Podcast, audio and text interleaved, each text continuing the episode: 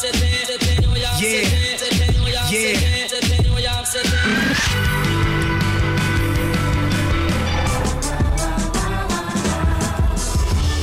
the Record with Dan Gordon and Maia Bilyk. On FBI Radio.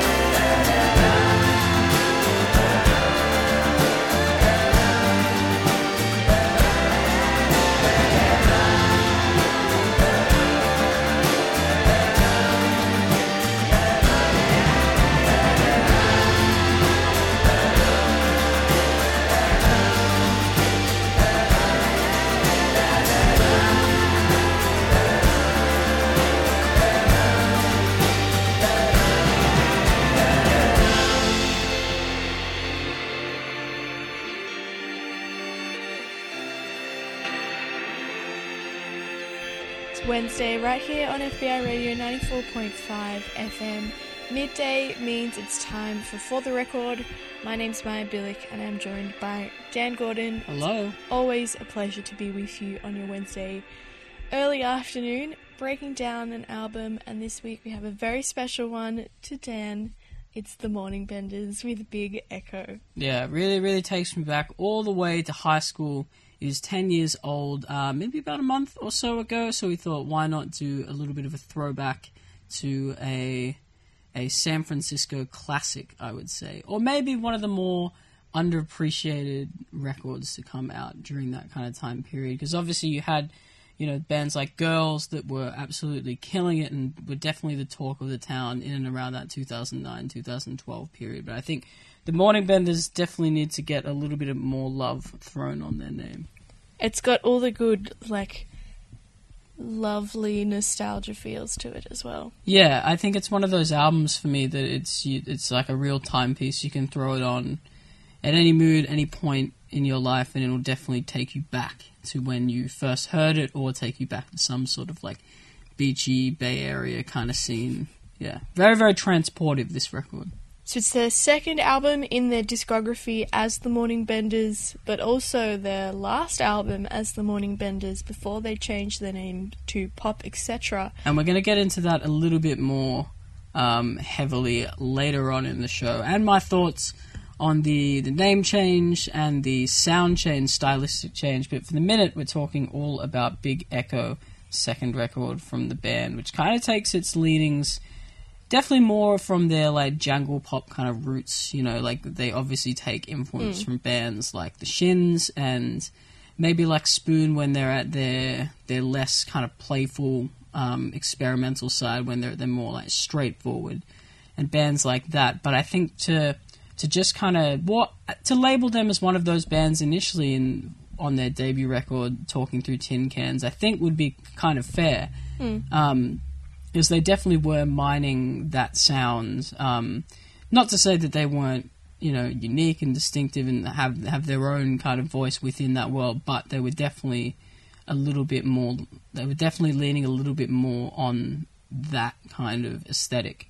But I think the the big kind of change um, on this album is them kind of stepping into somewhat of their own shoes. A big part of that for me is them working with Grizzly Bear bassist Chris Taylor who is a co-producer on this album, alongside the lead singer of the Morning Benders, Christopher Chu.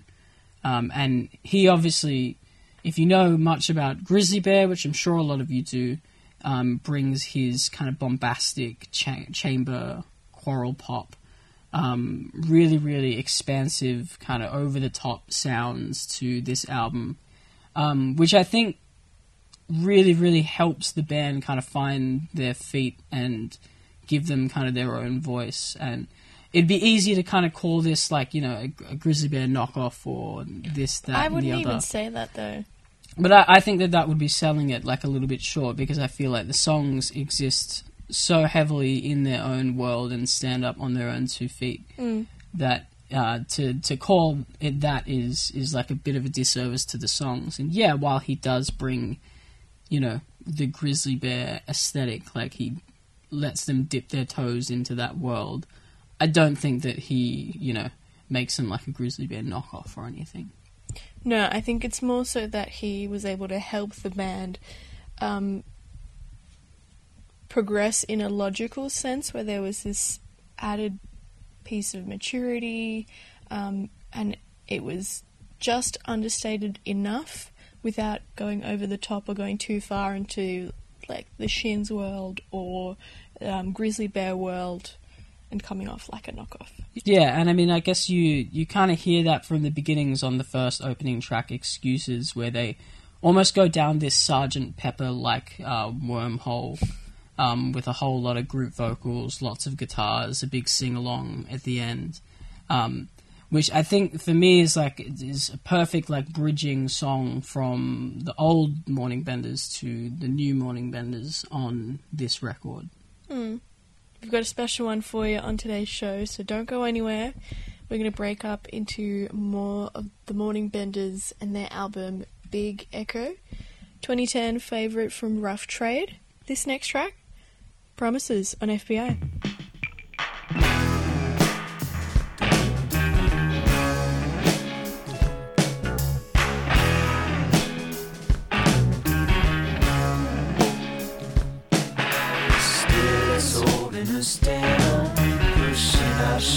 years indeed. Pulling us through the light, toasting our backs in the sun. Now I'm waiting to hear my next call. We got our ears pressed against the wall. Now our gaze is history. We're seeing it all right. The balance is still chasing after, just hanging on as we walk by.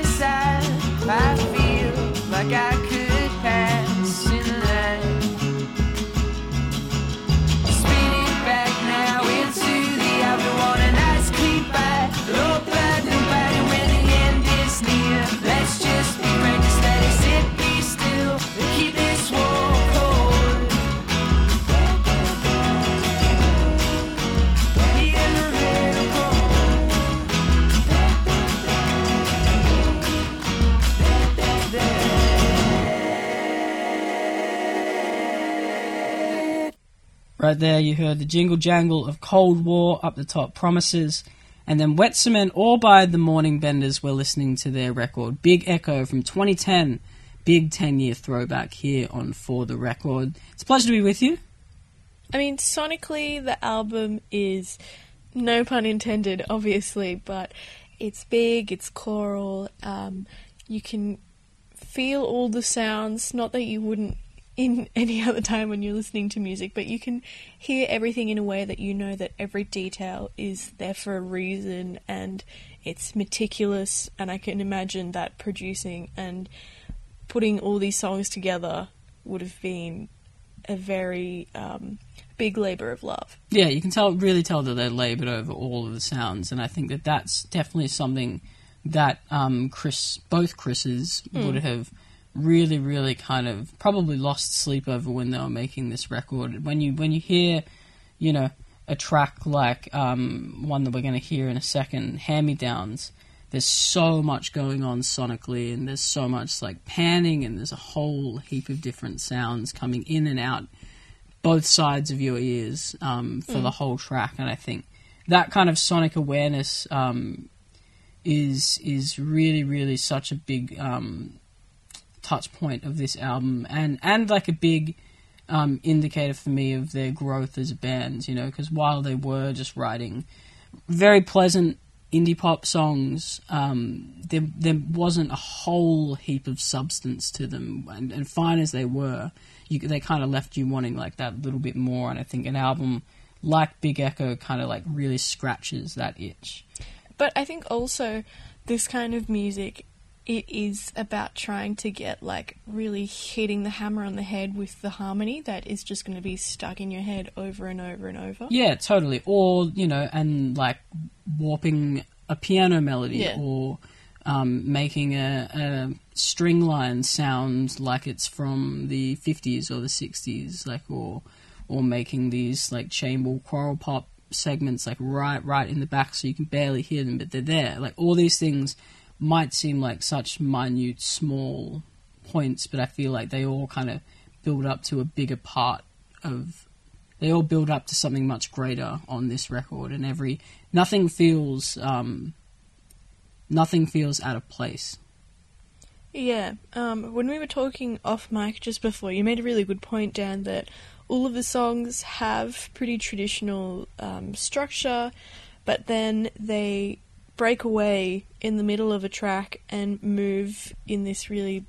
They warp and change and shift in different ways. yeah they they, they it's, it's almost like and look I'm, i don't want to call this psych music because obviously this isn't psych music but they almost go like a little bit psyche or like dream poppy um, and like show that side of them for just a little bit, just to kind of give you a little bit of a taste. And I think it's it's so refreshing because just to like step outside of that normal kind of normal pop song world and then go into something like a little bit more expansive and creative is, hmm. is such like a nice breath of fresh air like for a lot of these tracks. And i think it must be so nice for them like having that change up in sound and not like having to rely on the the one trick that they used to I guess it's very like Beach Boysy, very California bro. Like, Yeah, well, I don't necessarily know if it's like super California, bro, but I feel like there is like a little bit of that that beach culture essence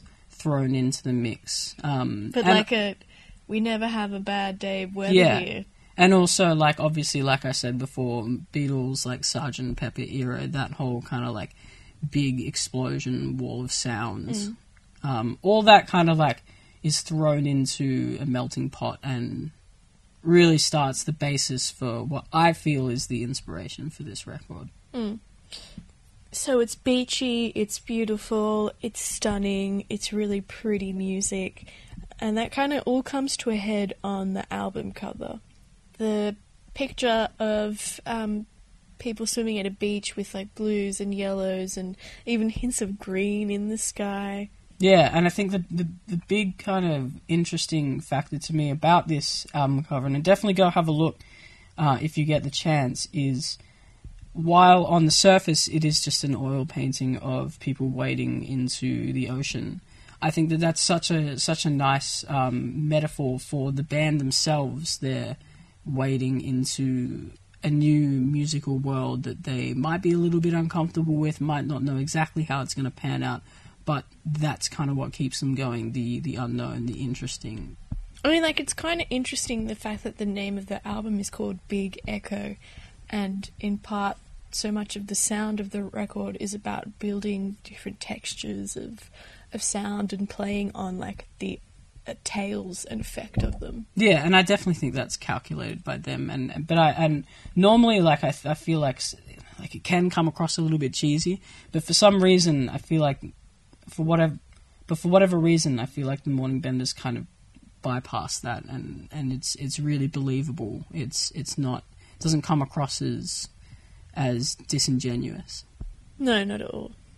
So now we thought it might be a little bit interesting to listen to maybe one of the one of the tracks off their 2008 debut release, Talking Through Tin Cans. I picked the track Patience, Patience. You're tuned into For the Record here on FBI Radio.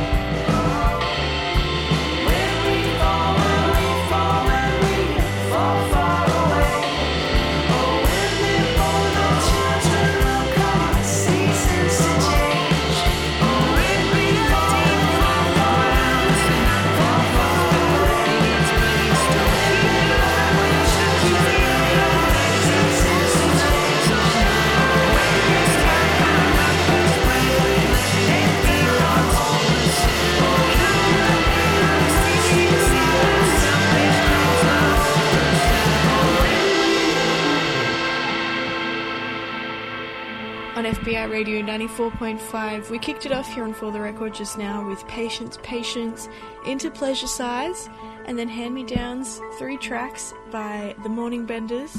We're going through their album uh, Big Echo, but we thought it would be nice to take a trip down memory lane to their first album. Yeah, we listened to 2008's Talking Through Tin Cans, the track Patient, Patient, which was, like I said, a nice little jangle pop number, but definitely shows you how far they'd come as a band at this point, moving on into that Big Echo sort of expansive, um, almost over the top sound. Yeah, um, it's very much like we were saying before. If you're a fan of Grizzly Bear, The Shins, that kind of like pre 2010 era of indie, you'd be into Big Echo, and it sort of sounds like all of those influences put together, but very much built on a bread of um, being very California inspired and happiness by the beachside, not in a like robotic kind of way at all, but just really trying to hone in on the like happiness and as cheesy as it might sound, it feels as though they were trying to bottle what going to the beach felt like. Now, in 2012, the band posted up uh, on all their social media platforms a little message saying that they were changing their name. So, you know, faux pas, band changes their name, but I guess you could say it was for good reason. They it came to their attention how inappropriate it was to have the word Bender um, in a band name, and they aptly changed that since to Pop etc.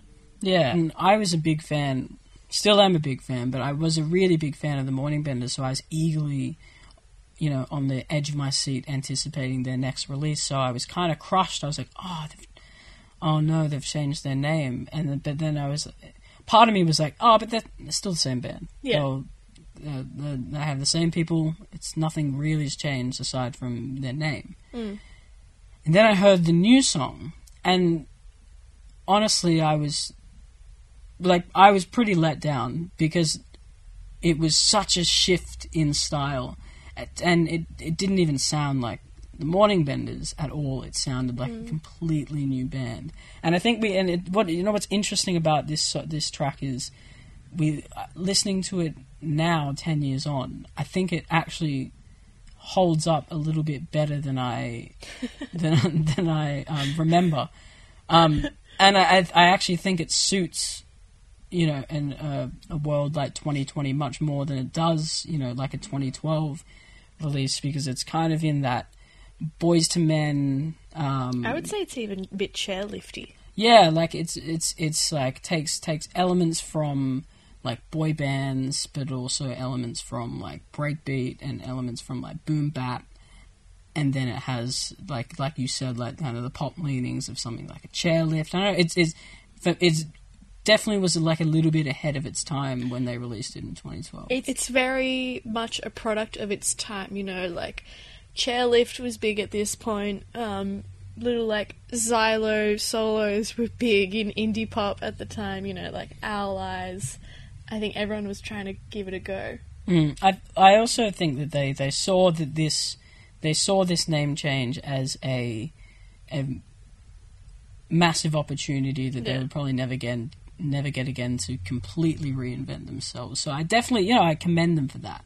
I think it's like a really brave and and not a lot of bands would kind of have the balls to step outside of their world so heavily and for legit what my um, concerns were the fear of losing a fan base or you know people just not being that into it. And while I do think that that happened to a certain extent with them, I feel like that this album does get a little bit more of a hard rap than it deserves. So we're going to play um, a track off the Pop Etc. record just to give you a little bit of an idea of what we're talking about. This one is the first song I heard by them. It's called Live It Up.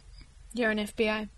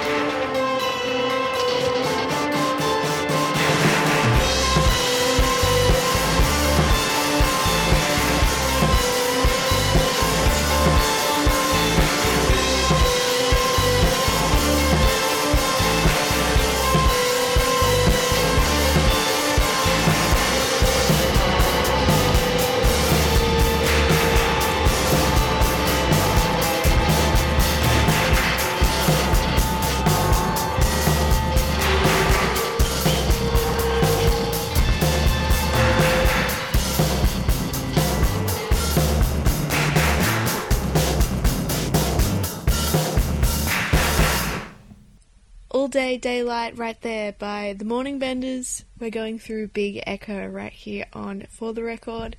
Before it, Mason Jar, and we gave you a little taste of what the name change reflected um, with a little piece from the Pop Etc. record, Live It Up. Yeah, a little bit of post morning benders action to kind of show you, kind of show you a little bit of where they're at right now and the shift in sound um, post uh, Big Echo. From All Day Daylight, we've only got two tracks left, so it's time for us to jump out of here and give Maria Dimitrakis a big warm welcome on lunch. She's going to guide you through the rest of your afternoon right up until 3 o'clock, so don't go anywhere. She's going to treat you like a real gem. If you want to get in touch for the record at fbiradio.com is the spot, or if you want to follow us on Instagram, for the record FM is the handle. So chuck us a follow, all of that good stuff. Chuck us a subscribe wherever you get your podcasts from. You can listen back to our last few episodes. Um, last week we went through Yaeji's brand new album. Before that, we revisited Flume's debut, which is pretty crazy. But on that note, we're going to get up on out of here. We'll see you next week. I'm going to leave you with Stitches and Sleeping In by the Morning Benders. You're on FBI Radio 94.5.